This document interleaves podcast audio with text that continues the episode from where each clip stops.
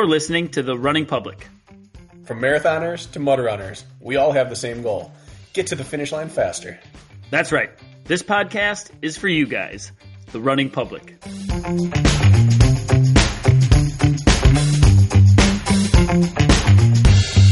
This is The Running Public's Training Tuesday. Training Tuesday is where we talk about training only. One topic, we dive deep, we explore it completely. It's training, it's Tuesday. Training Tuesday. Tuesday, Tuesday, Tuesday. Kirk, ask me what I'm wearing today. Bracken, what are you wearing today? Well, I'm glad you asked. Ah, guess who wore those yesterday themselves? Yep. I'm wearing the Hoka EVO Jawz on my feet right now in honor of Kirk DeWint racing this weekend. I tuned in to Mark Batres' Instagram Live, and I saw some bright blue, beautiful shoes flashing across the screen. You must be going for performance today in this podcast, Bracken. I expect something great out of you. How did they feel? How did they feel to slip those babies on and racing them? So good. So good. In fact, I got done with my race. The shoes are in okay shape. I've raced in them a number of times. I'm like, I'm going to go and buy another pair. It's, I don't know, even know if they're easy to find right now, but. Nope, they're not. They're not. Flat courses, it is, they're money. They're so money. You said, uh, I don't know, maybe a month or two back that you always pick a shoe off the wall and wear it while we record podcasts. So you always have a performance mm-hmm. running shoe on while sitting there really doing nothing. Almost always, yeah. And so do you normally pick a different shoe every time, or do you have like your favorite podcasting shoe from the wall? I don't always wear shoes. It's just when it's cold. And today, I don't know about you guys, but with our wind chill right now, we're at negative nine. And this is obviously my room that connects to the porch, so it's yeah. the most outside facing of our room. So it's just chilly in here. So I needed shoes today, and as soon as I walked in, I knew exactly what I was wearing ne- today. But no, no, I don't. I don't wear the same ones every time.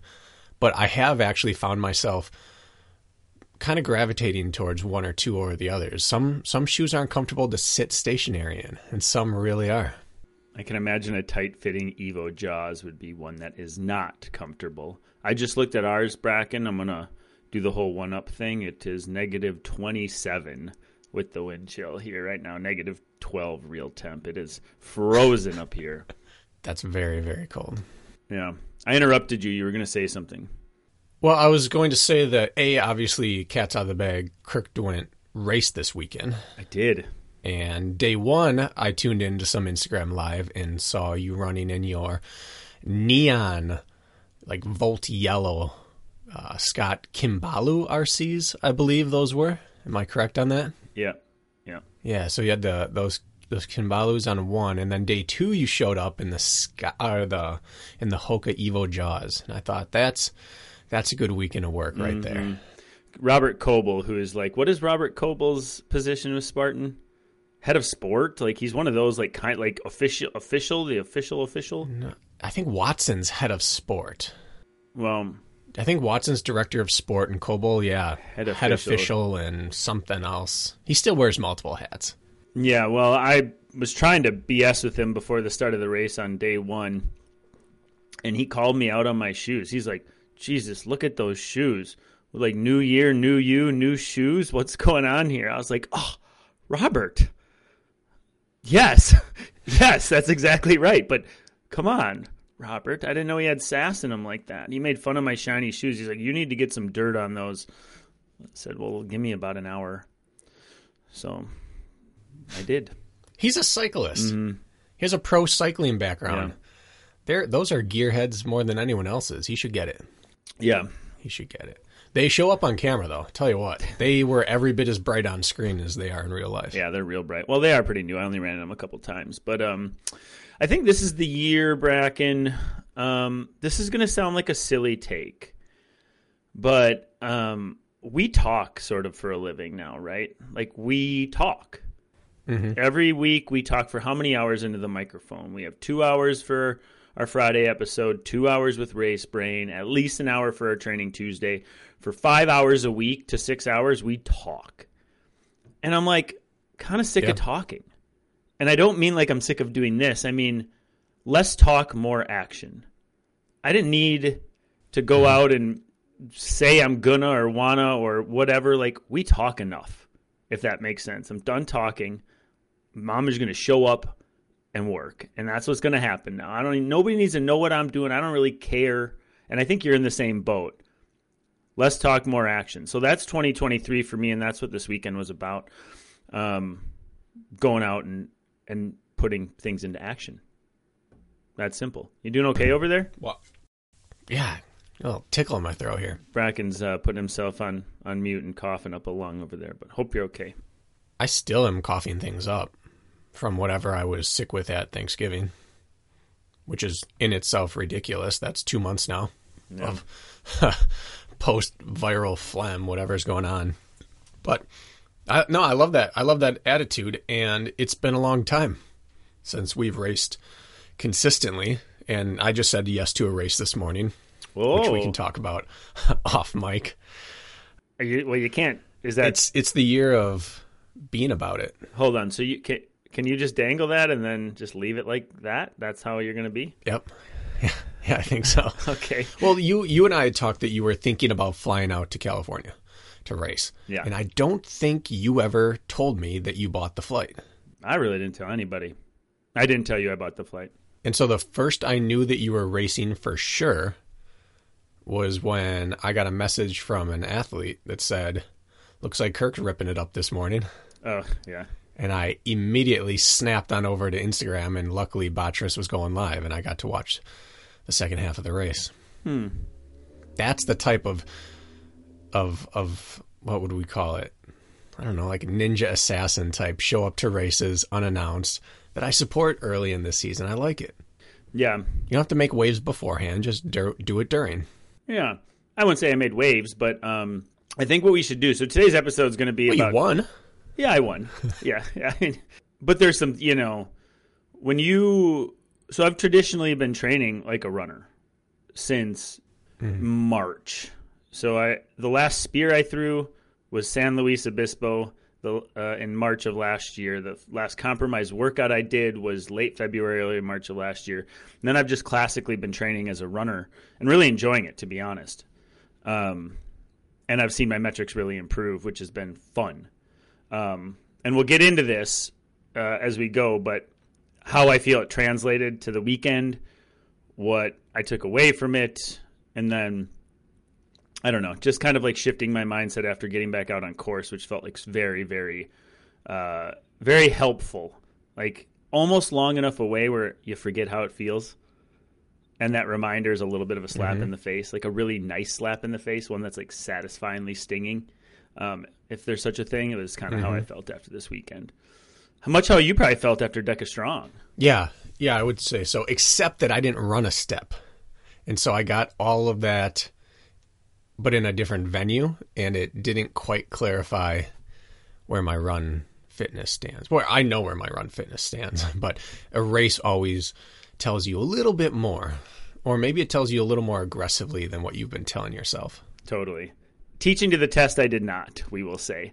Um, so I chalk this weekend yeah. up as a big win. I think what I, what I would like to do, if you're cool with this, is just talk about, because so many people sent me questions like, what's the new spear throw like? What is the... What is the situation this year? How are the penalty loops? Like, what is the setup? I think we should kind of talk about that first. Did you get a good sense from watching yeah. Mark Batres' live feed about, like, I don't know, how the feel was with the penalty loops and everything else? A decent feel. When I when I finished, I wanted to get on an episode with you right away. Mm. When I finished. When I finished watching your race, yeah. when you finished. Uh, because it was so apparent that there were things going on out there on the course that were worth talking about. A, the structure of the setup of the race, which everyone in the O C R world will get something out of this episode. Yeah. But for people who, and this is going to be a very O C R specific episode, yep. but the people who aren't in this world, this will be a really good uh, example of the opposite side of the coin, which is how you react to a race early on, what you, what you take away from it, and what you value and what you don't value. We had talked yep. in the past about don't throw the baby out with the bathwater. One bad race or one good race or one uh, come to Jesus moment cannot make you throw your training plan out, but it can change the way you think about what you do next and maybe some points of emphasis. So this is kind of just like reacting to a race one oh one. And I'm excited for that because you and I haven't done that in a long time. Yep. And it's the start of the year. Literally, we're in January, and it's, I want to just roll with that. Yeah, and just setting the tone for expectations for you guys listening, because I know, you know, the U S National or the the Age Group National Series is coming up, and people are getting antsy to race, and not everybody, you know, most of the people looking through the results were local. A few traveled like I did, but not many. So I know a lot of you listening haven't raced yet. Um, but and I had some good chats with Steve Hammond. Like, him and I probably spent a couple hours chatting, um, which was great. Um, oh, cool. That guy's fantastic. And I kind of pried him, you know, what how things are going um, with Spartan, what the thought process is behind the year, um, all of those things. So I have some of that I think I can share. But mm-hmm. basically w- what they did as far as penalty loops, so there were no burpees anymore. Um, and as far as penalty loops go, the aim was to make them about forty-five to sixty seconds roughly. Um, if somebody's running like uh, maybe like an age group male pace, let's say. So uh, give or take. Now, this venue's really tight, so it ended up being like a, you know, sometimes zigzaggy, that annoying stuff. It's not like you just get to run out one hundred meters and back. It's like these things that just break your rhythm, and you're cutting ninety degrees or one hundred eighty degrees. And um, and so it's kind of like that rhythm breaking stuff. Some things had like like a low crawl at the spear throw if you missed. But um, that was the shortest penalty loop apparently, which took us about thirty seconds. But um, forty-five to sixty seconds sounds like the aim of the penalty loops, which I think is a fair penalty. Mm-hmm. Um, and if I'm being honest, both Glenn and I missed our spears on Sunday. I missed uh, one inch to the right both days. I mean, like, when people say an inch, like, yeah, you missed an inch to the right. No, like, I thought my spear was going to go in both days. Like, I was like, it's good, and it and it didn't. But what it did is the penalty loop kept the race did really – Did you watch the video?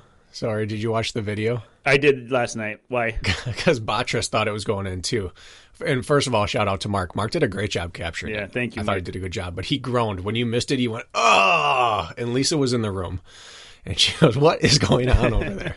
I said, uh, Kirk just missed his spear by a millimeter, and, and the cameraman could not believe it.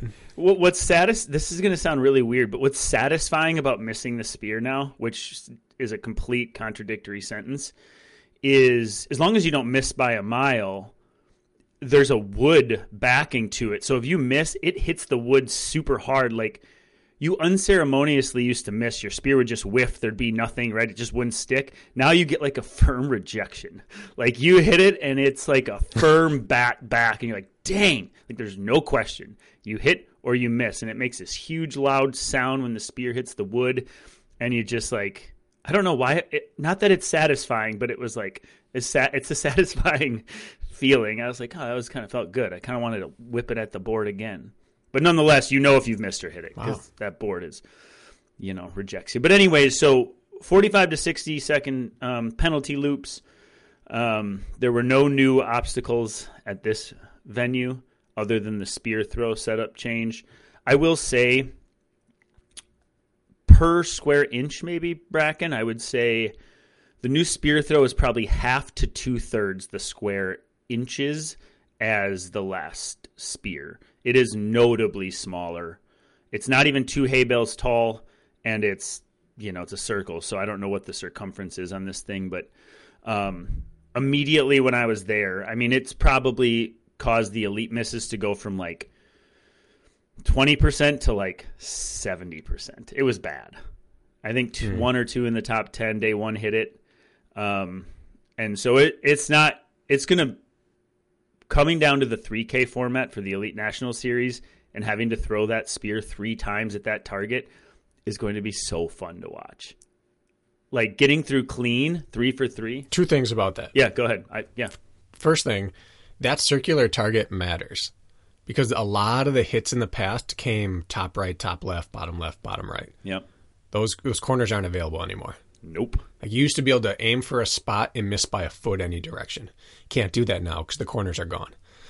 Second thing is, do you have confirmation, if you can say it, that there are spears in the three K format?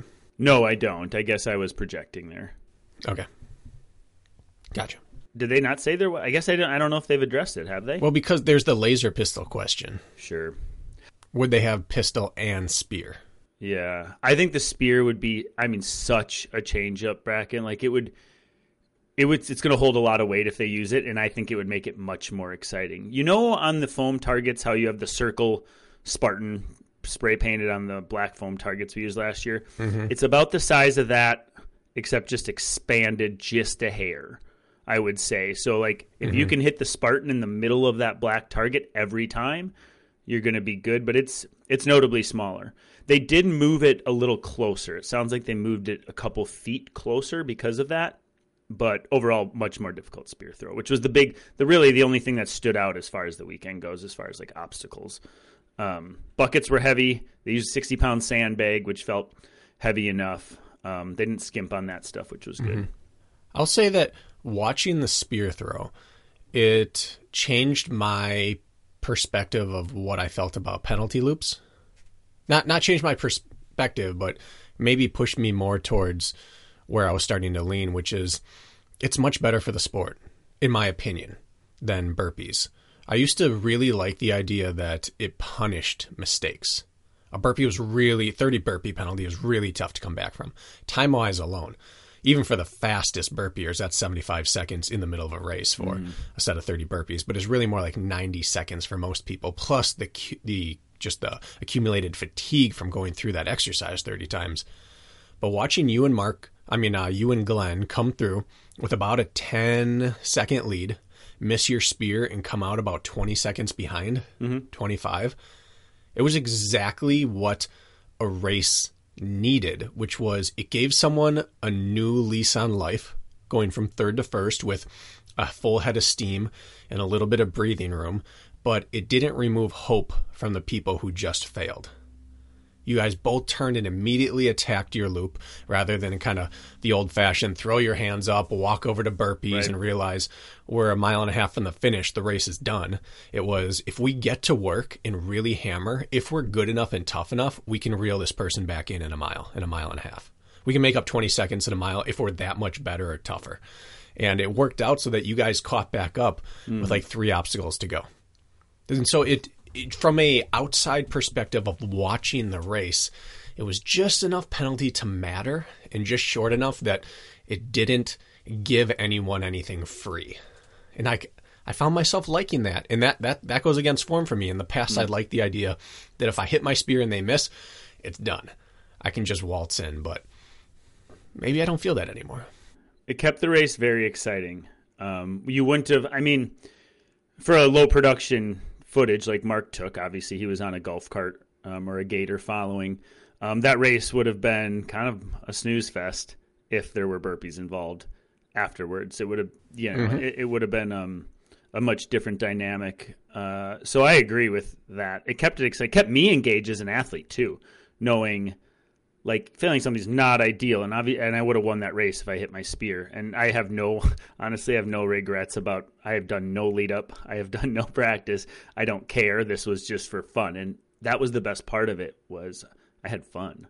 I get hurt. Don't get me wrong, and it sucked mm-hmm. a little at time, but I had fun. But nonetheless, um, I like the penalty loop. I like the penalty loop uh, vibe.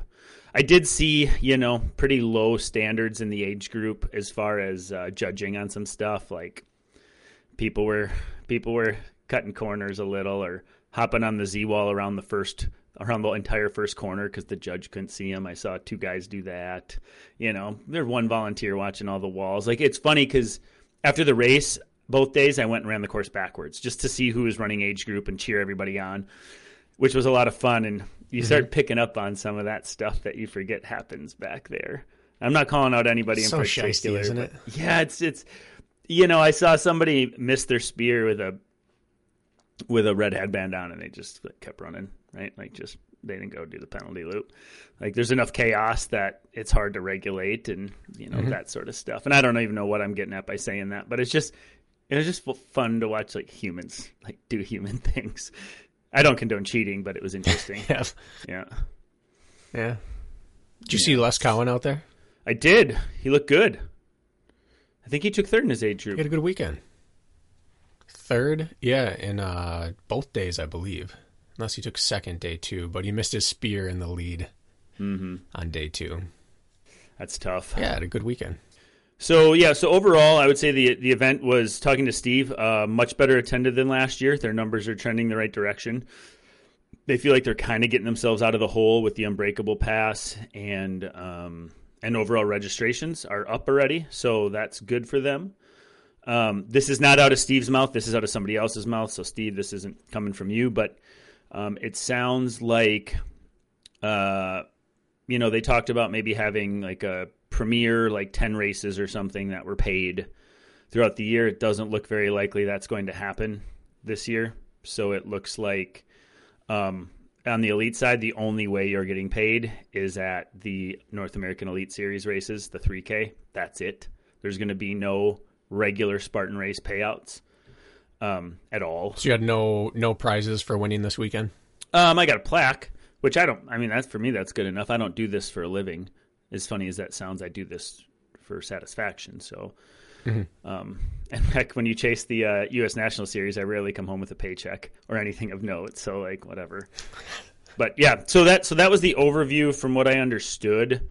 It sounded like there were even talks, like at some point, like, you know, Joe DeSena was like, hey, we need to, like, do we even make competitive waves for a year and just lick our wounds and not give out prize money and let the sport just be like Tough Mudder-esque for a year so we can, you know, get ourselves back above water? And I guess that got strongly vetoed by the athletes that work for Spartan. And so at least that was squashed. Okay.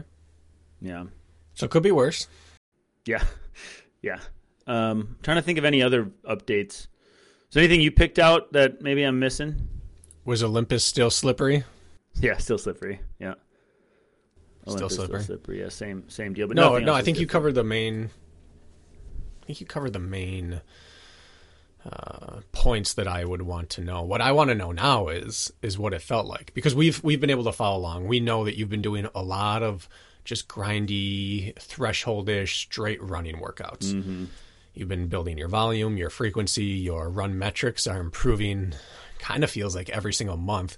You're doing no O C R work, very little trail work because of your new location. Yep. And your love for the roads and your alphas. Yeah, and, yeah. and and that's always the big question is, if you build something in a vacuum, how does it feel on race day, especially if you're running on roads and just getting better at running, and now you have to go run off-road, and now like an O C R, combining it with compromise running and all that. So I want to hear all of that, because from my perspective on the outside, it looked like you were the fastest runner, and it looked like Glenn had done the most races and totally. obstacles in the last six months out of anyone there. You can tell he's been doing a lot of DECA stuff. He's fast in and out of things, and then you would put your running to work once you're kind of like your your your odometer took a little while, yeah. your speedometer to to rev up until your fast pace, but once you were there, you could just keep rolling. Mm-hmm. Whereas he seemed to top out speed wise at times, but could get up to it very quickly. Yeah, no, that's true. Well, I could just sum it up in two words if you want to read my screen name today. Oh, I haven't even looked. Let me take a look here. Low mod. Okay. I mean, if you follow along, you that is probably a race brain reference. That's your that's your baby. What does it mean? What does it stand for, Bracken Mod? Maximum available under duress. Basically means once you've been kicked in the gut and your legs hurt and you're gasping, then what can you do with your with your fitness? So now, how much fitness do you bring in? It's once you're under duress, how much fitness do you have available? Yep, exactly. Um, speaking of acronyms, um, did you see that message about after we released our uh, like our little segment of us when we were trying to figure out the name of our podcast, and for some reason I said the Reach Around Podcast, and somebody's like s- sneaky, like, what's the acronym for uh, the Reach Around Podcast? I was like, T R P. What's the acronym for the Running Public? Uh, T R P. It's like, coincidence? I think not. Wow. We found okay. a way. That's that's Freudian. That is some, yeah, that is some real deep work from one of our listeners. But, um, yeah, so it's been a weird month for me because uh, I got COVID and it hit me really hard, and I haven't felt generally good.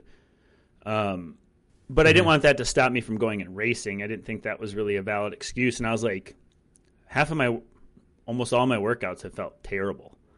But I wanted to get out and race and thought it would be good to shake the system. And I think my body gave me like an eight out of ten as far as how it felt, which is good. Like, it had been much worse. So I was happy in that front. Um, but the, the main thing, what I was curious about is, so as you listeners know, if you've been listening for a bit, the only what we would call compromise work I've been doing is aerobic. I'm I'm on the assault bike at one hundred thirty beats per minute, hop off, do some strength work, get back on. I keep it aerobic. So I've been in between anaerobic and aerobic efforts, or strength and aerobic efforts. Um, I am here to tell you that sure, it might have laid a nice foundation, did not translate at all. You need to do that work with the high heart rate. It is a completely different monster. What would you have predicted out of that experiment? That it needs to be paired with the next stage. Correct. That it, you wouldn't feel it coming off this stage. Uh, you'd be probably better suited for a Hyrox than a, an O C R race right now. Yeah. Yeah, so I found that, like, although I think I could now build or progress really quickly on this, like in three weeks I could be in a completely different place. Doing aerobic work, sure, that's mm-hmm. like laying a base foundation, but it doesn't translate directly to the race course. And by that, I mean, again, this like aerobic heart rate, strength to cardio, either an easy run and then strength, or an easy assault bike and then strength. So that out the window mm-hmm. for sure. Um, second thing is that um, time away, like I was not a great obstacler at all, in the sense where Glenn would gain three seconds on me on everything, and then I'd have to reel him back in. And right by the time we got to the next obstacle, I'd catch him. Then again, I had another frickin' three seconds to make up, and that went on the entire way. Now, day one, I was able to run out front, um, and I took my time on stuff. Like, I knew I had a lead. I wasn't pressured. And then when we got in the race with Glenn, I was like, oh, that's the level in which needs this needs to happen at, because I had – the comfortability on Saturday mm-hmm. winning, you know, out front. Um, and so uh, getting exposure to that stuff is super important.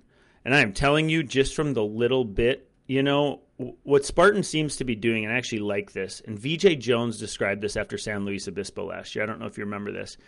He said San Luis Obispo basically was a five K cross-country course and then a five K super dense Spartan sprint. Like, they kind of keep the first half open, and then the second half, they shove it down your throat. And that's what they did here in both the super and the sprint. Mm-hmm. And I can't say I don't hate it, because you have to keep yourself in check early. Otherwise, it's going to smack you on the back half really bad. And so what I'm getting at is how dense everything was on the back half. It seems to be this format Spartan's going to. You know, they they put ninety percent of the obstacles in yeah. half the race. Is that if you translate that to the three K format and how often you're going to be on and off things and in and out of things, it's a it's going to be a completely different race than anybody's ever experienced in Spartan racing. I don't even know if running is going to matter nearly as much as we think it will. I think you are doing mm-hmm. thirty-three percent running, thirty-three percent obstacling, and thirty-three percent carrying. And I think all of those other components are going to matter as much or more than the running. And I don't know why the dense back yeah. half that stood out to me, because even I got a pump in my forearms. I was like, what? I mean, I haven't been training it, but like my grip was, was kind of like on the Hercoise. I'm like, oh my God. And I'm out of practice, but yeah. nonetheless, it made me think, if I had to do three laps, where would I be? Like, you better be training your grip, folks. If you're not, you're screwed. Yeah, it was interesting to watch, and it really hit home to me that it's the running's going to matter in this three K format, but it's not going to be about speed. It's going to be about not going slow. Mm-hmm. That's that's that's not a very eloquent statement, but it's not going to be about who can run fast. It's about who can avoid running slow. A fast pace on lap two and three of that three K. Just going one hundred to two hundred meters between obstacles might be five fifty pace, might be mm-hmm. six minute pace for guys that could probably drop down to five flat during a ten K. It's it's going to be a different type of running. It it kind of flashed me back for a little bit last year, that uh, that two mile short course that they put on at Spartan Race World Championships in like twenty fourteen. I don't know if you watched that video mm. where we had like twelve obstacles in a six hundred meter lap. No, I and haven't you did seen it, it five times or something like that. And I was closing hard. I went from second last to second place over the last two and a half laps, because I missed my first spear. You had a spear every lap with ten burpee penalty. Mm. And I was closing hard because I, I caught, whatever, ten people, and probably never until the last one hundred meters ran faster than like six minute pace. Mm-hmm. It was just getting back up to speed over and over. No matter what that speed was, it was getting back up to it. And that's how your second half looked. It was, you could tell you guys were running hard, but I'd love to see your Strava data of how fast were you guys actually running. Did you take a look at that? No, I haven't. I don't think it was very fast. Like if we were, and I'm, again, this is... Is it up on Strava? Uh, yeah, I uploaded it. I mean, as we were getting down, maybe like five forty-five pace. I'm going to take a look right now. Which I know, whatever, we've had this conversation about fast and slow, but five forty-five pace at that level didn't feel very fast. It was like, okay, we're we're kind of hanging on. But if you warmed up uh-huh. for a race and then started and ran one mile at five forty-five, how many of those could you run in a row before you could physically no longer run five forty-five anymore? Uh, twenty plus, maybe? Right. So at the end of a three-mile race, to be reduced to your twenty-mile race pace, maybe your marathon race pace, mm-hmm. shows how much that mod score matters. one hundred percent. That being able to take the dings of obstacles and still run fast. Yeah. So all right, let's check your analysis. All right. Do you have it pulled up right now? See what it takes? I do, but I'm on my phone. Well, don't want to bore the listeners too much. Your average pace was seven thirty per mile, but that's with obstacles, so that's tough to look at. Average heart rate, one seventy B P M. That's actually lower than I thought. Um, let's see. I mean, you can see pacing in the chart goes below five-minute pace at times, but it's right about where I thought it was. The back half, it slows down. Once you got past a mile and a half. Slows.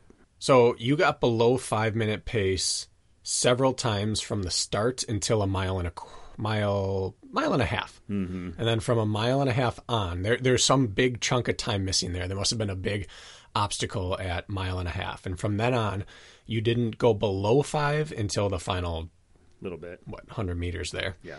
And you got close to it a few times, but it looks like you sat between five thirty and six for a lot of the back half of that. It's hard to tell, but yeah, something like that. I, I ran faster in the super the day the day before. Even when we went out on day two, so Bracken and I had this conversation on the side, but um, I didn't know if I was going to race Sunday. I Bracken, I guess you've dealt with this. You talked to me about it, but some S I joint issue popped up, and after my race on Sunday, um, my lower back was really tight and all the way down my hamstring hurt, and I was just walking to the porta potty and somebody stabbed a knife into my lower back and my legs buckled and I almost dropped to my knees. And that kept happening Saturday after the race. And you've been there before, and I've had moments of it.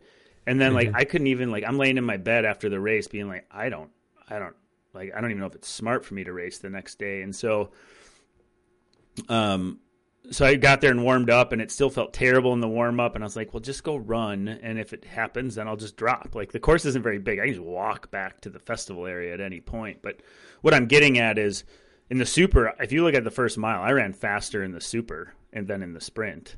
Like I ran, I actually did. I ran faster the first day on my own. And then the second day I just kept saying, okay, mm-hmm. like let's just, uh, let's wait for somebody to make a move. And so that's why I didn't go out harder. I, I went with the pace. People kept asking me that. Were you holding back or were you guys running that fast? I was like, well, we were running fast enough, but I certainly wasn't going to take the lead after racing the day before and seeing how my back felt. And and then about a mile in, Glenn interjected a, a real serious pace, and then the race actually begun. And um, my back held up, thank God, um, but it wasn't it wasn't fantastic. So I was forced into racing it no matter what. And Glenn, Glenn sure knows how to race. He's a gritty dude. Mm-hmm. So, um, so that turned into a lot of fun, but, um, I know you're, are you still looking up data? Is that what you're doing? Yeah. I was just looking at your splits for your first couple. You're on the exact same mile within a second of each other, mile one and mile two between the two races, day one and day two. Well, right. And that just yeah. says, yeah, where we were at. That's fun. Really? I'm within a, Yeah. Within a second? According to Strava. Yeah. Huh. One second apart. Yeah. The other takeaways is um, how I feel about it is I have done no carry work. I've done no obstacle work. So I went in as a classically trained runner, and I do strength work, which typically before any O C Rs I care about, I'm doing compromise work beforehand. Um, I will tell you that specific compromise work absolutely prepares you better to go access your fitness. So it needs to happen before these races, without question. But where I didn't feel lacking is, and we always talked about the great Hobie Call this way, like he's a smaller stature compared to a lot of guys, but he is one of the best heavy carriers. Carries, all they come down to is the single sandbag. If you're not on a mountain course anyways, it's engine. It's complete engine. Apparently they have the same bucket carry as last year, and Hawk and Rylan and Mark and Glenn all ran last year as well. And I was still able to have the fastest bucket carry on the Strava segment of last year and this year. I haven't been carrying, and I'm not saying my engine's great, but like... You set the fastest bucket split from, from last year? And this year, yeah. But... Nice. Well, Glenn and I tied on day two um, because we were pushing pretty oh. hard. Um, but nonetheless, totally translated to carries. No problem. That's an engine thing. It really is. Get it and go. But it didn't translate to the other stuff, the rhythm breaking stuff. I don't know if that would have caught you, like surprised you mm-hmm. or not, but it surprised me. I was like, oh, carries are fine. You find the same thing? Did you come off it tired? Yeah, but not even like after bracing on Olympus, like going across Olympus, doing the Valsalva maneuver across, holding your breath, tightening your core, tensing up, not really breathing like you should. Interesting. Way more gas coming off Olympus or really wet monkey bars day two, like, I mean, dripping with dew, that sort of thing. Way more gas off of that than like a carry. Uh-huh. Mm. So yeah, those monkey bars looked very wet. They're disgusting. Um, so so what what I think the overview would be like, I always tell, like, I have athletes, I don't know about you, but some of them are getting itchy to get their compromise work programmed for them, and some I'm like, no, we're going to lay the foundation so we can build the building later. And I think it's true. I think mm-hmm. it translates, like, eight out of ten, right? Like, if you want to go race, like, I, I reached eighty percent or eighty-five percent of my potential, but, like, there's a that's a lot to leave on the table. And so it sets you up, and I truly believe in three to four weeks I could be ready to roll, but nothing replaces time mm-hmm. on course, wrapping your mind around how to get in and out of things quickly, especially if you're looking to eke out those couple percentages. And maybe you're different than me, whoever's listening, but um, teaching to the test is, is very important, I think.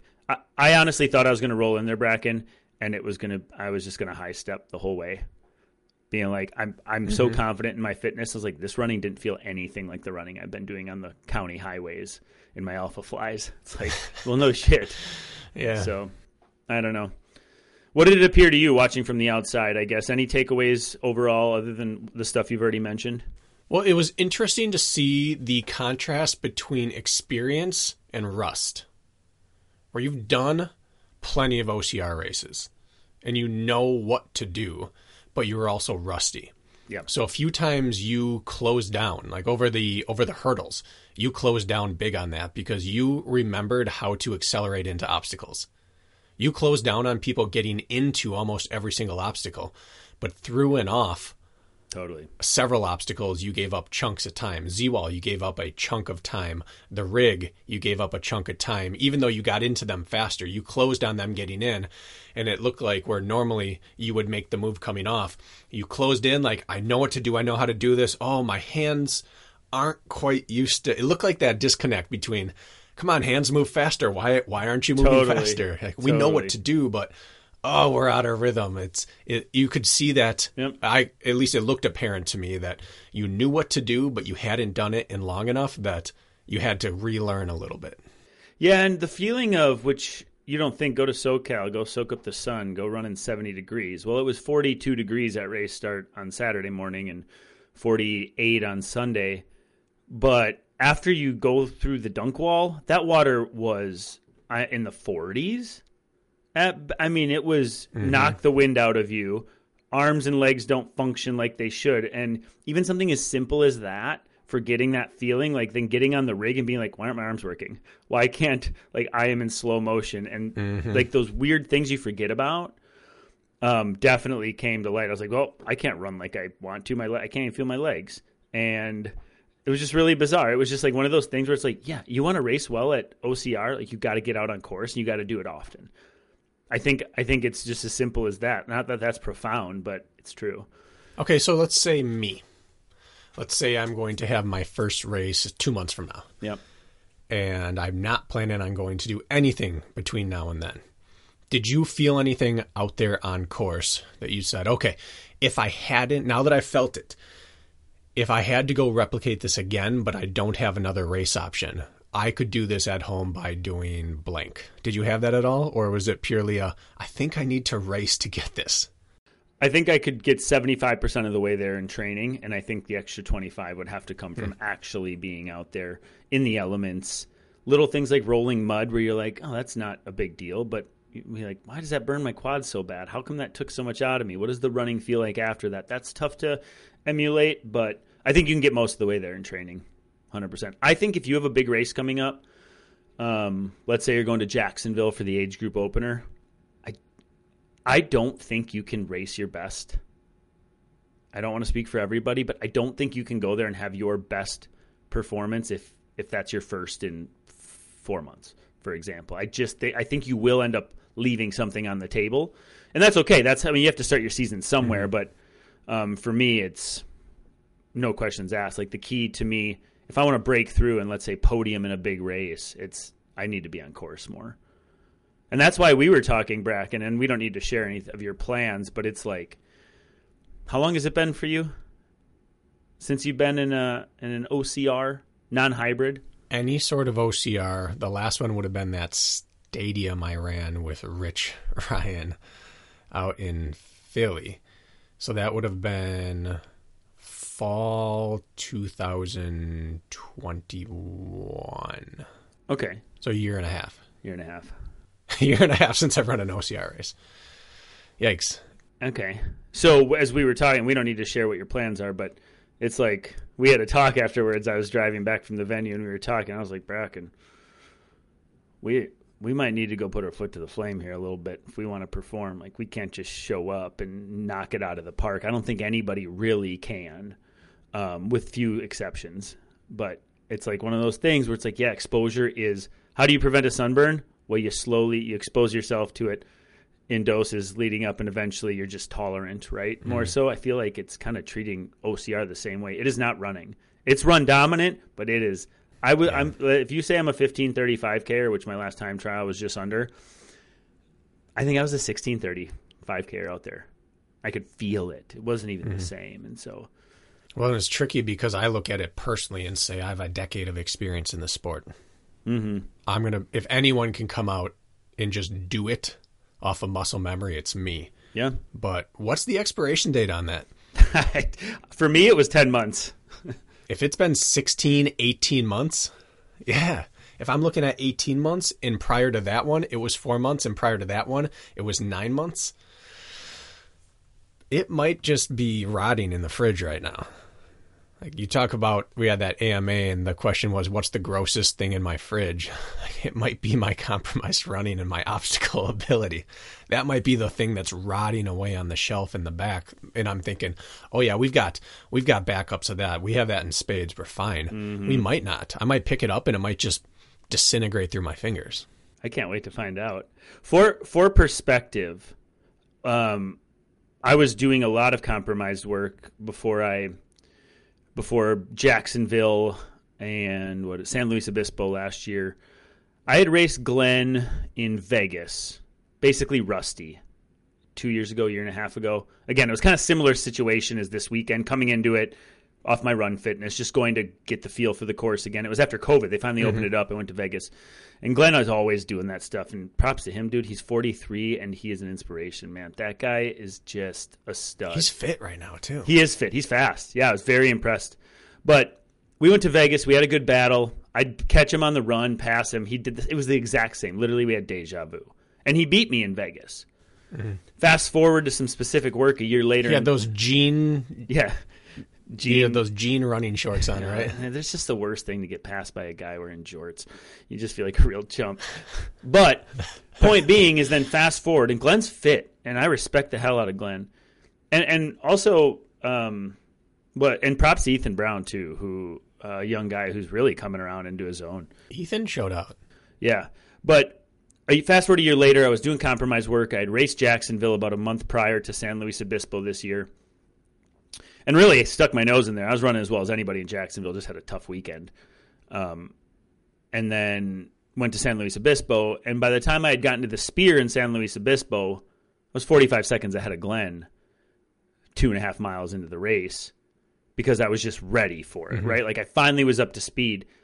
Well, think about that. And then I missed this, the whole spear thing, and obviously he whooped me. But forty-five seconds in two and a half miles or three miles is astronomical. And all that was acumen from being like, okay, I'm race ready. I've been doing compromise running. I've been practicing. I've been teaching to the test. My body can get right back in and out of things as it should. forty-five seconds difference is huge, even though technically my run fitness was no better at either time. They were about the same. Run fitness was no different on paper, but yet I'd be forty-five seconds ahead with specific work. That's wild. That's profound mm-hmm. to me. And so that was a big takeaway. And Glenn's like, yeah, I guess I just got to race you tired on uh, day two and rusty. He's like, I like racing you, and that's the situation. I was like, yeah, it's really great. That's classic Glenn. With a smile on his face. So that was just for perspective. Yeah. And so the other thing I wanted to get across, like if my recommendation to people listening, have some races coming up, and there's all the jitters right before your first race and the unknown and where's my fitness really at. And I don't know if you agree with this, and I'd really like your take after I say what I'm going to say, is the biggest thing is getting in and out of overhead work. Anything that causes you, like you wouldn't think, oh, it doesn't tire out my legs because I'm on the monkey bars. Like no big deal. My legs are resting in quotes, but it doesn't work that way. Just because you're not on your legs doesn't mean you're it doesn't mean you're recovering while you're doing it. In fact, you're bracing your core, you're restricting airflow, you're shunting blood to other areas of your body, and you actually come off with like more tired legs and your engine's blown up and you're like, doesn't make sense. I just did Olympus. My legs were barely involved.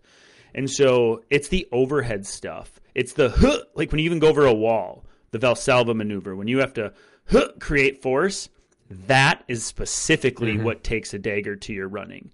So if you're going to get out, and this will be my plan, if I decide to care about a race, like really get excited and train for it and want to hammer, um, it's all going to be overhead where I have to brace, where I have to Valsalva, where I have to tighten my core, restrict airflow, and require blood to go to up my upper body. That is the key. So going from running to pull-ups, running to monkey bars, running to something overhead, I think is more important than going from like running to jump squats or running to jump lunges, which I do prescribe, and it is great. But it has everything to do with that huh, that tightening of the whole body and shunting blood. That's why Olympus got me so bad. It's why mm-hmm. all it's monkey bars of all things. Um, I was like, wow, that took a hit to my system. So those are the things I believe. Get up and do grip switches on the on the bar. Run hard, grip switches for twenty, get back to running. Things like that. That's the one missing piece. You can carry probably off your engine. You can do some of the things off your engine. But that one thing, I don't think you can do without training it. How do you, do you agree with, like, what do you feel hits you the most in an O C R if you're not trained for it? I guess you've always been trained for them when you toe a line, but. Well, I think that there's three possible things that hit people. It's either quads, it's that diaphragm feeling, mm-hmm. or it's your arms. Like when you pump up your arms, that's tough for people to run with. When you go over a wall or do something where you Valsalva or actually take an impact or you got to get down and do a crawl, that diaphragm gut burn is very difficult for people. And then that quad feeling, rolling mud, right. doing heavy carries, anything that gets that. And each person has their own personal hell. It's like which one is the worst for them? Sure. For me, it's the gut and the quads. I run, I mean... heavy arms feel so uncomfortable, but I run better with heavy arms than I do heavy legs. But it's, yeah, it's whichever one I'm doing less of, quad versus diaphragm. Yeah. That's the one that sinks my race. And other people are the opposite. Some people, the quads don't get them in O C R or the diaphragm doesn't get them. And I think it's partially skill set and partially just what you naturally do in training. Mm-hmm. But one of those three is what ends people's day. Yeah, for me, and it's the quads will burn up, but they'll come back around. But it's like if my my engine just can't recover from that Valsalva, it's like, why am I breathing so hard? My leg, it's just mm. your body's, your rev limiter's in the in the red. And you're like, how'd it get here? I'm not even moving that fast. It was like you get stuck in fourth gear when you yeah. know fifth is right there, and you just, it won't, it won't click over. I, I do kind of want to expand on that, I guess. Sure. If you don't mind. I don't. Because I think the reason we do compromised running changes for which one of those three we're working on. So historically, when when a, an athlete I'm working with or with myself, if I'm doing compromise running based around my quads, that's about teaching my quads to blow up less and about teaching my body to recover while they're blown up and get them back quicker. Yeah. So it's it's a it's a physical act of get them really tired and then work through that until they come back. To the, so your body recognizes that that's not the end of the line. That's a it's a blip. You can get over that and get back to normal. When I do arm work, it's same kind of thing. It's building up resistance to that so you don't pump out as quick. It's not necessarily about running with tired arms. It's about taking less out of your arms when you do whatever is going to be required in a race. But then when it's diaphragm specific work, mm. for me, it seems like it's the doing those compromised reps are not as much about the running afterwards. It's about getting through those reps without getting hit as hard. Yep, I agree. Like hand release push-ups in my first stadium race I did. Each one was like getting slapped in the gut. And after doing a few workouts out of it, you realize it's the breathing. It's figuring out how to breathe through obstacles, how to brace and breathe. Same thing with monkey bars, the rig, twister, how to get through it, braced and loose and breathing. Yep. So, you know, some people don't believe in compromise running. That's fine. But you do have to believe in the skill of being able to breathe through the work you're doing. one hundred percent. Because if you can't breathe through that work, you're screwed, and you cannot breathe through it when you're out of practice at it. one hundred percent. And that Valsalva, really good lifters can Valsalva hard and breathe appropriately. Because at some point you have to get new oxygen in, oxygen in during reps. Yeah. And you CrossFitters are masters of this. When they can just do heavy reps for time over and over and over, but they don't run out of oxygen. And it's the same thing for something like a crawl or any or Olympus that you can remember how to do the obstacle, but your diaphragm may not be ready to appropriately relax and breathe while everything around it is tense. Well, you butt in front of me and made my next point, Bracken. And that was, I, no, it's br- it's brilliant. I, I said to myself, don't forget to breathe when you get into these obstacles. It makes a huge difference. So purposefully breathing. And I was able to do that on Saturday in the Super. It was dry. And as soon as it came to wet, all that went out the window, and it made such mm. a big difference. So breathing through things, and you have to you have to get up and get comfortable doing that. Makes a huge, huge, huge difference. Otherwise, of course, you're not recovering, even though you're not on your legs and you're floating through space on these monkey bars. Well, you're holding your breath the entire time. That's not beneficial. So I agree with you. That makes a big difference. Then you can actually recover-ish for the running to ensue. Yeah. But, yeah, it's a good takeaway. I think... You know, the thing, so I'm happy with my races. It was so good to be back out on course. Um, I had fun, uh, like fun, actual fun for it being miserable. It's as fun as you can be while being a little bit miserable. Mm-hmm. But I don't want to distract from the underlying situation here, which is running still matters. And I'm ta- I'm splitting hairs here about how to get better. I told Bracken, I said, after the race, I said, what, like on Saturday in the Super, I was like, yeah, I would have taken like tenth or twelfth in a U S National Series race with today's performance. And I believe that's where it would have been. Like nothing spectacular. Don't get me wrong. It would have been, you know, out of practice sort of performance, but the running still got me here at this level. It is the, the running. I don't want to like distract from the fact that like I still went out and had good races and race guys who've been, Ethan's been racing a ton. Glenn's been racing a ton. They do a lot of, they're well more prepared with their skill, but my running still kept me in the game. And that still mm-hmm. is the main driver of our sport. But all of you listening are running and you are training and you are thinking about how to make those next steps so you're prepared for the course itself.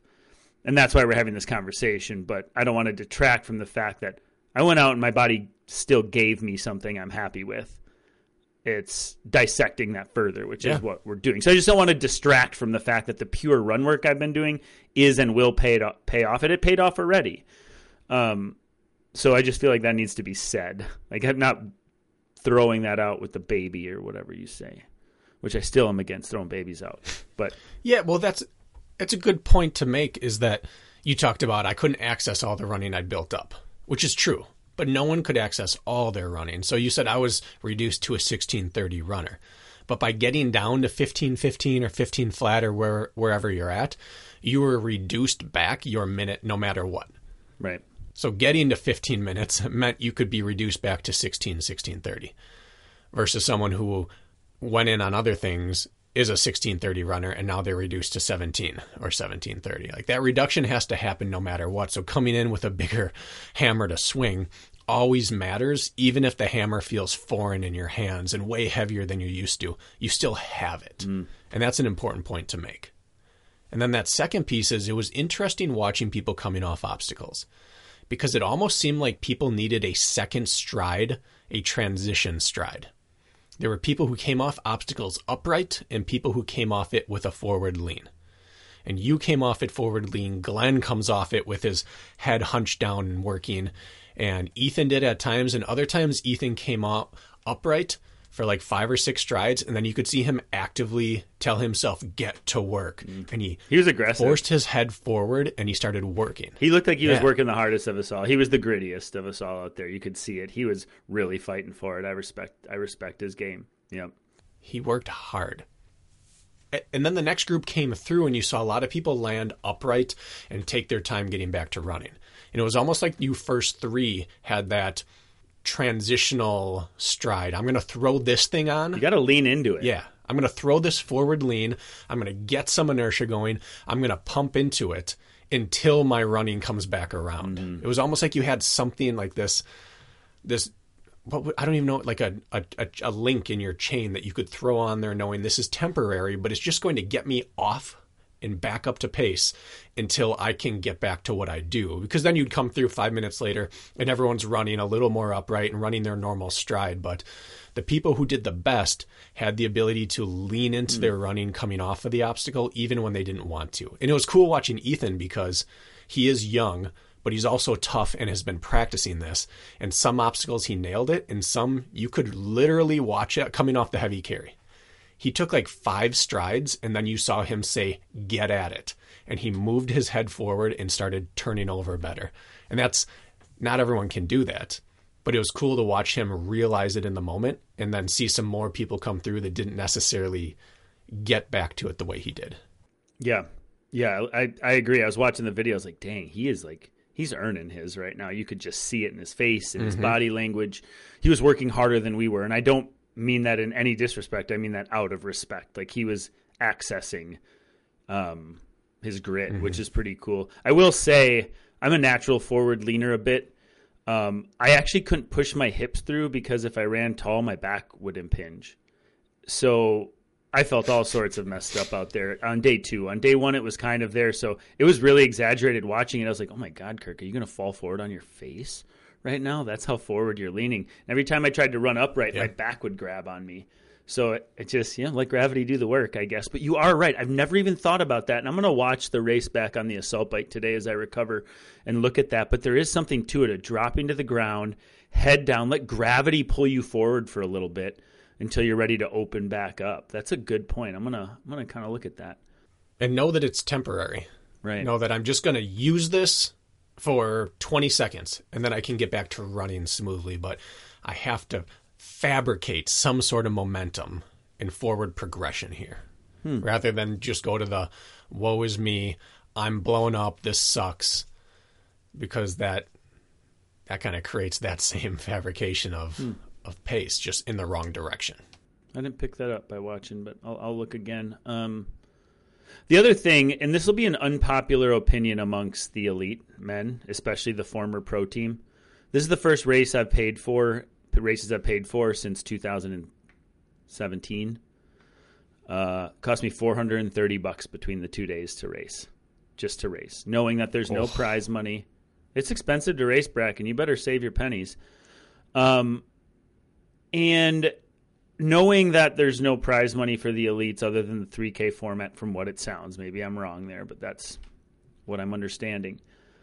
It felt like I was back to my roots. I went out there to have fun with no expectation. I wasn't out there to, maybe I can make up the cost of my trip by winning or prize money. It was like people out there for the reason we should be out there, to feel like childlike like and full of like exasperation and like just the thrill of being there. There was no external anything. I didn't exasperation. I don't, I don't know what I meant. Just what's exasperation? Whatever.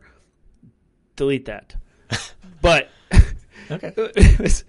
It was just like kind of pure. I don't know how else to describe it. Like the exhilaration. Exhilaration. Exhilaration is what I was looking okay. for. Thank you, Bracken. Um, do you want to dwell on that longer? Uh, you had me lost for a second. I had myself lost. I think. It was just, I was glorious. I was exasperated. I hated life. Oh, my goodness. You got to try it. Well, hey, that's not necessarily incorrect. But point being is getting a, a, a plaque and coming home with that and knowing what it was like out on course and going back and forth with Glenn. I don't care about the money. I, like most people listening, like I work hard to make my living elsewhere. There's a very select people, few people in this sport who actually rely on race winnings. And I respect that grind because now once we're in it, you know how much of a grind it is. You've been there.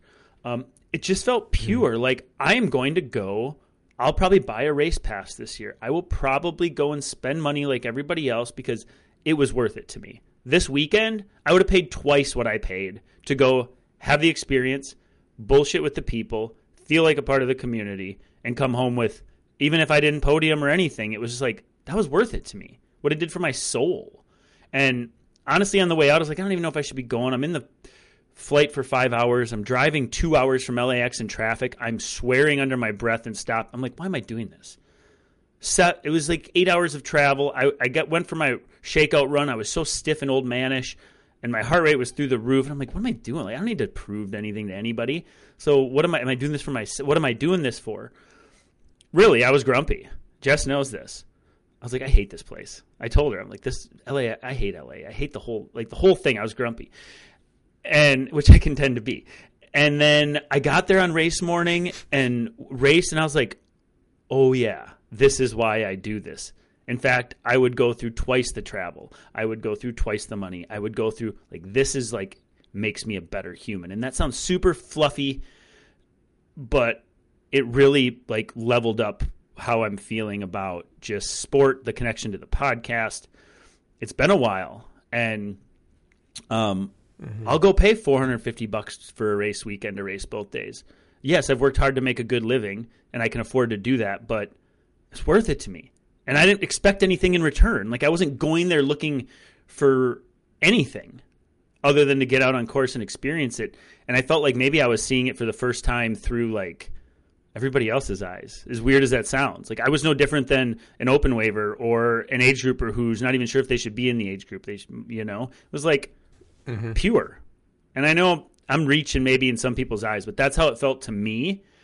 And I really questioned it going into it. Is it worth spending fifteen hundred bucks or twelve hundred bucks for the whole weekend or whatever it was, and the time away from work yeah. for a day? Um, that's my my overall feel from the weekend. It's like I wish everybody could feel that. No, I think there's something to that. When we talked to Diane, it was interesting that she she very clearly saw that we didn't think or see through her eyes, but it also became very apparent that other people don't think or see through our eyes. And this is one of those those pieces. It's not a woe is me. It's it's just a different experience. I ran my first Spartan race not knowing there was prize money. Mm. And maybe there wasn't even at the first one. But the second one was a world championship, their inaugural world championship, and there was ten grand on the line.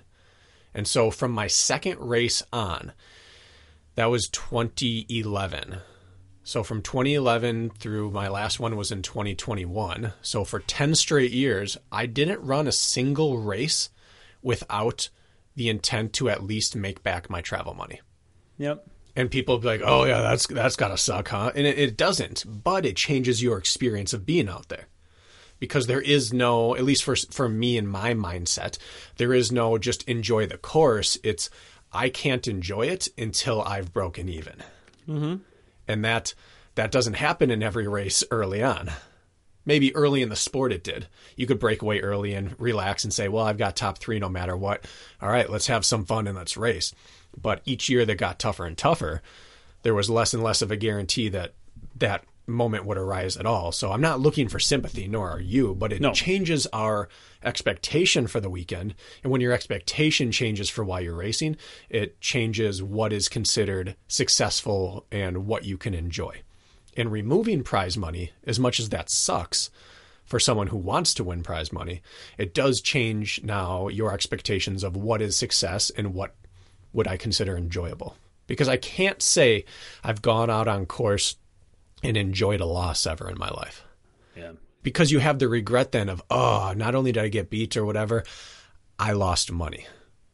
If that ship sailed before the race even started, you all lost money. No one's getting any back. Maybe you can take different joy out there. So I like that you made that point. Yeah, I didn't expect that.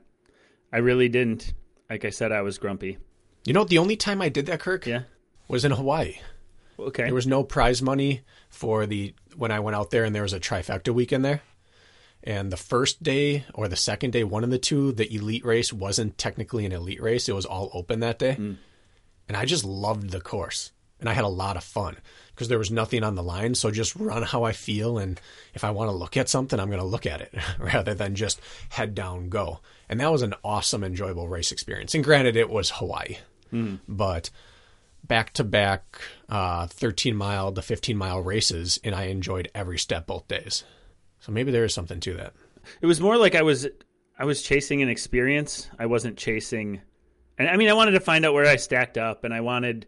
you know, just feel it out. And, and it was a learning thing for me again. I mean, I'm pretty tenured in all this, and even ten months away, we needed, I needed a refresher, obviously. But um, yeah, it was just like, okay, there's, there's nothing more pure than, I don't know, going out there without expecting anything monetary or uh, in return. Mm-hmm. And so as much as it's going to be a little more hit to the pocketbook, and again, I'm standing in a place of privilege, and sure, it's easy for me to say this because I got to stand on a podium and got somebody videoed me. Uh, you know, it's like, I get it. I'm not exactly looking at it through everybody's lens, but from my perspective, it's absolutely still worth it um, because I don't, I don't rely on race winnings. So I thought that was a nice sentiment because I was surprised the heck out of me after Uh, remembering what travel is like to racing and, and all that, you know, sort mm-hmm. of blah stuff, and taking two shuttle buses to get to your rental car and then being stuck at the airport on the runway for an hour as they de-ice your plane and you're, you know, all that stuff where you're just like, this is a, a nah, is it work? I could have just stayed home and got a long run in and felt good about myself. Like, no, you can't, you need to go race. You need mm-hmm. to be in the community. You need to, to do those things because they propel you forward. And so, um, that was my big takeaway. And my other big takeaway is if you are not practicing your spear like me, I'm an idiot. You're an idiot too, because you need to get dialed in on that thing. The new one is legit. That's my other takeaway. The two, very short, sweet, and then uh, philosophical. Those are my two. I know we're running long, mm-hmm. but I have, a, I have a final question for you. Yep. Which is, let's say you're racing again in Jacksonville. Are you going to change anything about training? Will you start doing some compromised work, or are you still going to let your season progress and build? Um, T B D, that's a great question. When I left, I mean, even like today, I'm like, I'm going to, my next quality session is going to be a compromise session because it needs to be, mm-hmm. it needs to be worked. Um, I'm hoping I can either race in Jacksonville or Arizona if I can get my stuff together before my trip. Um, flights to Jacksonville look brutal. I think tr- flying to Phoenix might be uh, sig- yeah. significantly less expensive. And although I know they're doing the three K format in Jacksonville, if I can find a cheap flight to Phoenix, I'll go race Arizona that same weekend instead. It's going to be much cheaper probably. Mm. So I don't know yet. I just, who cares? I'm going to go go on course where it suits, when it suits. But um, yeah, if if I want to go and if I if I want to race better, I'll need to do that. So the answer is yes. Okay. I, I actually think for you, because I know you're not running as as much on flat terrain, but everything you're doing is broken and compromised. And so I'm wondering if, if you might be... That's, that's not true, actually. It's not? You do mixed modality anyways. I guess that's not the same. I So everything's in a vacuum. I'll do... I'm doing one hundred percent of quality work right now, on like in a normal week of what my volume would be, but fifty percent is running, and the other is broken up between ski erg or rowing, but they're done in a vacuum. Okay. Only twice now have I gone and done a compromise. Uh, three now. I've done three compromise workouts where I've shuttled back and forth. Other than that, I would do my running intervals. And if I needed thirty to forty minutes of threshold, I'd get fifteen or eighteen and I'd stop. And then I'd go do twenty on the rower and then ten on the ski erg. Mm. But I wouldn't, I wouldn't run, ski, run, row. Not until about a week and a half ago did I do one of those. So I'm still very much in a vacuum. Yeah. Well... if you plan on racing coming up, I don't know how healthy you're going to be. I'd be like, well, if you can't run that much, you might as well make it compromised. Get a lot of juice out of that squeeze, right? Mm-hmm. So I don't know. I don't know any other takeaways from you watching, or I, I think, you know, I'm sure I missed a few things, but overall really positive weekend. It was a busy venue. A lot of people felt, um, felt good. Felt, felt like kind of used to feel, you know, as far as there was a few more people in the elite heats. They started the men and women together, which made the start corral have a little more energy. Um, and the same good people are running the show. Steve Hammond, Robert Coble, the same D Js, everybody kind of, you know, doing their job. It was, it was a well-run event. Good. Did you, did you feel like you wanted to get back out there? That's what I was curious about. Yeah, it did. But I also had one of those where I looked and watched and said, I'd, I'd be in deep, deep water over my head right now. You guys have fitness and specifically running that I just, I, I can't hold on to that right now. So it was, it was sobering, but exciting. I was sitting there sweating, watching you. Lisa was like, do you, do you have pit stains? Like, yup. Yeah, I do. I'm watching Kirk race right now. That's cute. I'm really nervous. I was talking to my phone. I'm like, oh, Kirk's got it. Okay, Kirk, he, he just caught up. He just pulled up. Oh, he's making, oh, Glenn just resurged. She's sitting there trying to do something. That's and cute. I'm I'm narrating what's happening. Mm. I was in it. It's interesting how slow we look running. Like, I forget. Like, one, it doesn't come through on camera. I'm like, we look like we're running seven-minute pace. And that's not a dig again. I know we got to be cautious around pacing and all that because of our recent episodes. But, like, I looked at it. I was like, damn, we look slow. And I don't know if it doesn't translate or that's just what O C R is. I couldn't tell. I was like, if somebody didn't tell me and they said they're running seven-minute pace, I'd believe them. I was like, no, we're running like five thirty. Yeah. It just doesn't look like that. Running never looks fast on camera, but it O C R running, compromise running, never looks as impressive as what it feels like. It just looks like you're in molasses. Like somebody just put you on like point eight speed. Like it's like, did they slow this down a little? You know who always looks fast though? Glenn. Mark Batres oh, always yeah. looks fast. The when fast cadence guys. The high turnover guys. Yep. Mark Gaudet looks fast. Mm-hmm. Rich Ryan. Chris Brown looks fast. Yep. Rich Ryan. The high cadence guys. I don't. I was counting strides, so I was running behind Ethan, and we need to end this thing, but I was running behind Ethan and Glenn, and I was like, okay, I'm not like a big strider, but I think I actually have a deceivingly long stride for my form. Like, I was, like, Ethan looked like he opened up more, and Glenn has this quick turnover. My feet, my cadence was slower than mm-hmm. both of them, notably. I was like, okay, Glenn's taking, for every five steps, he's taking six, for example, on me. And Ethan was somewhere in between. I was like, it doesn't really translate. I'm like, how is my, how am I moving as fast as they are, but I'm turning over notably slower, but my stride doesn't look long by any means. It was very, like trying to wrap my head around my own mechanics.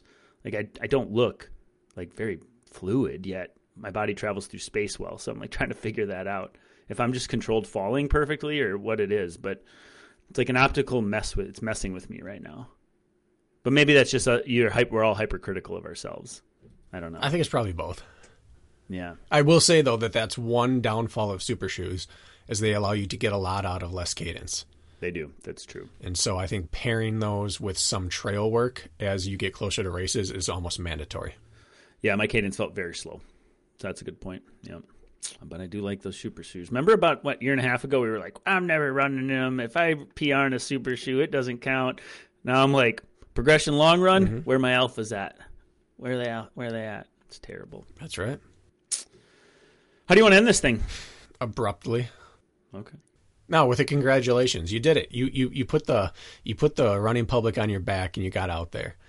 And it felt weightier to me. I've said this before about races. It felt like it mattered more that you were out there racing. I was really proud of it. So I'm happy for you and proud for you. Thanks, Bracken. And you got to win.